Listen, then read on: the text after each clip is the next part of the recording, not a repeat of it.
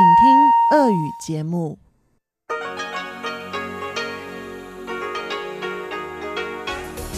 В эфире Международное радио Тайваня. Здравствуйте, дорогие друзья! Вы слушаете Международное радио Тайваня в тайвайской студии у микрофона Чечена Кулар.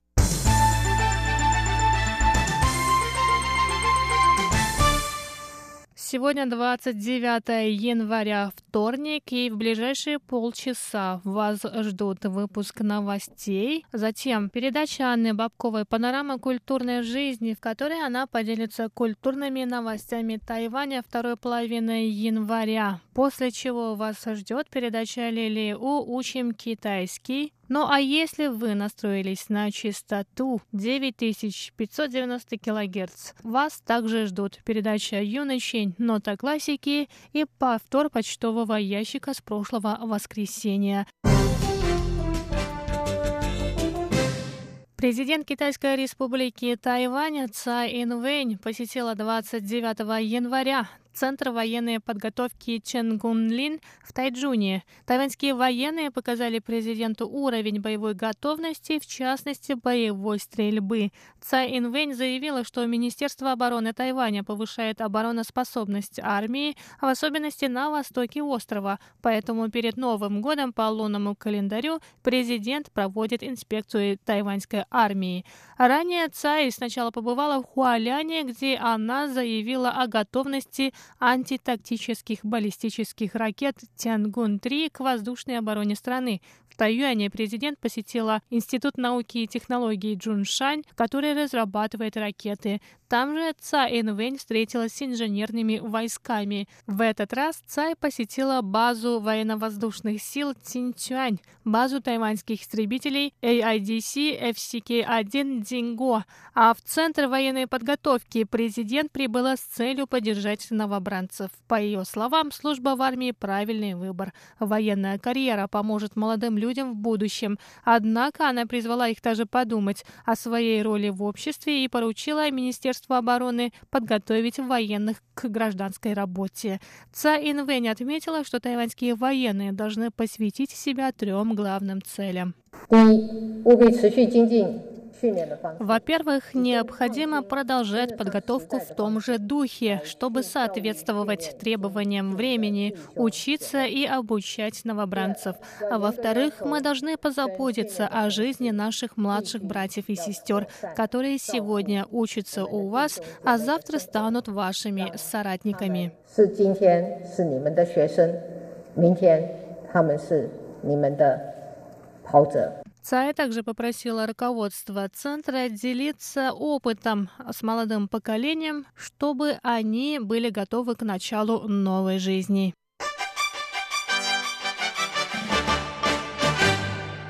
В Министерстве иностранных дел Китайской республики Тайвань сообщили, что делегация высокопоставленных чиновников Королевства Исватини посетит Тайвань во второй половине февраля. В этот раз остров посетят министры экономического планирования и развития Сватини Тамбоджина и министр иностранных дел Исватини Тулисилия Дладла. В прошлом году в королевстве Эсватини обновился кабинет министров. Среди нового руководства африканской страны шесть женщин-министров, в том числе новая глава МИДа Эсватини Тулисилия Дладла. Руководитель департамента по делам стран Африки МИДа Тайваня Лю Банджи выразил надежду, что официальный визит делегации из Эсватини поможет укрепить связи между странами.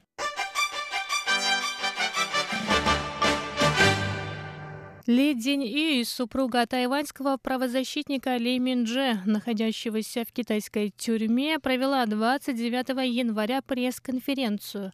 Она сообщила, что власти Китайской Народной Республики запретили ей свидание с мужем в дни Нового года по лунному календарю. Напоминаем, что Ли Минже, тайваньский правозащитник, был задержан китайскими властями в ноябре 2016 года по подозрению в подрыве авторитета власти. Китайский суд приговорил его к пяти годам лишения свободы. На протяжении долгого времени его супруга добивалась встречи с ним. В декабре прошлого года ей разрешили посетить мужа в тюрьме. На пресс-конференции Ли Цзиньей рассказала о плохих условиях содержания ее мужа в тюрьме.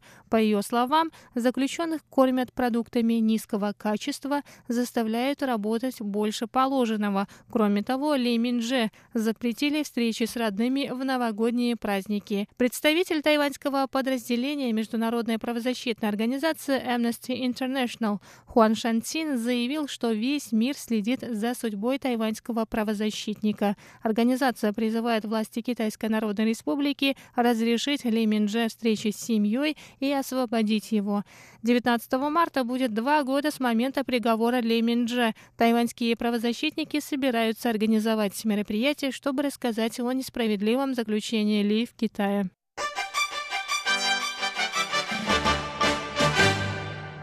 Представители США, Японии и трех стран-союзниц Тайваня выступили 28 января в поддержку Тайваня на заседании Совета Всемирной организации здравоохранения. США, Япония, Гватемала, Никарагуа и Соломоновы острова считают, что у Тайваня есть все основания принимать участие в деятельности этой международной организации. А в субботу в поддержку Тайваня на заседании Всемирной организации здравоохранения выступили Эсватини, Гаити и Парагвай.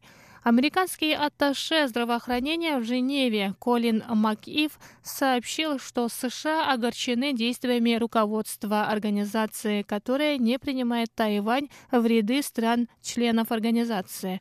Прошлом году Тайвань собирался пожертвовать 1 миллион долларов США на борьбу с Эболой, однако из-за политических причин это стало невозможно. Представитель Министерства здравоохранения Японии Хироюки Хори также заявил, что в условиях глобализации ни одна страна не должна быть исключена из системы охраны здоровья. Представитель Гватемалы в Женеве Луис Эрик Видел Пинеде поблагодарил Тайвань за помощь его стране в области медицины и фармацевтики, а постоянный представитель Никарагуа в Женеве Карлос Эрнесто Моралес Давила отметил, что во избежание ошибок в деятельности Всемирной организации здравоохранения должны принимать участие все страны. Постоянный представитель Соломоновых островов в ООН Барет Салато напомнил Совет управления Международной организации об опыте Тайваня в борьбе с заболеваниями и эпидемиями. Тайвань участвовал во Всемирной ассамблее здравоохранения под названием «Китайский Тайбэй» с 2009 по 2016 годы, когда на Тайване у власти была партия Гаминдан. В 2017 году, после избрания президентом главы Демократической прогрессивной партии Цай Инвэнь, КНР блокировала право Тайваня присутствовать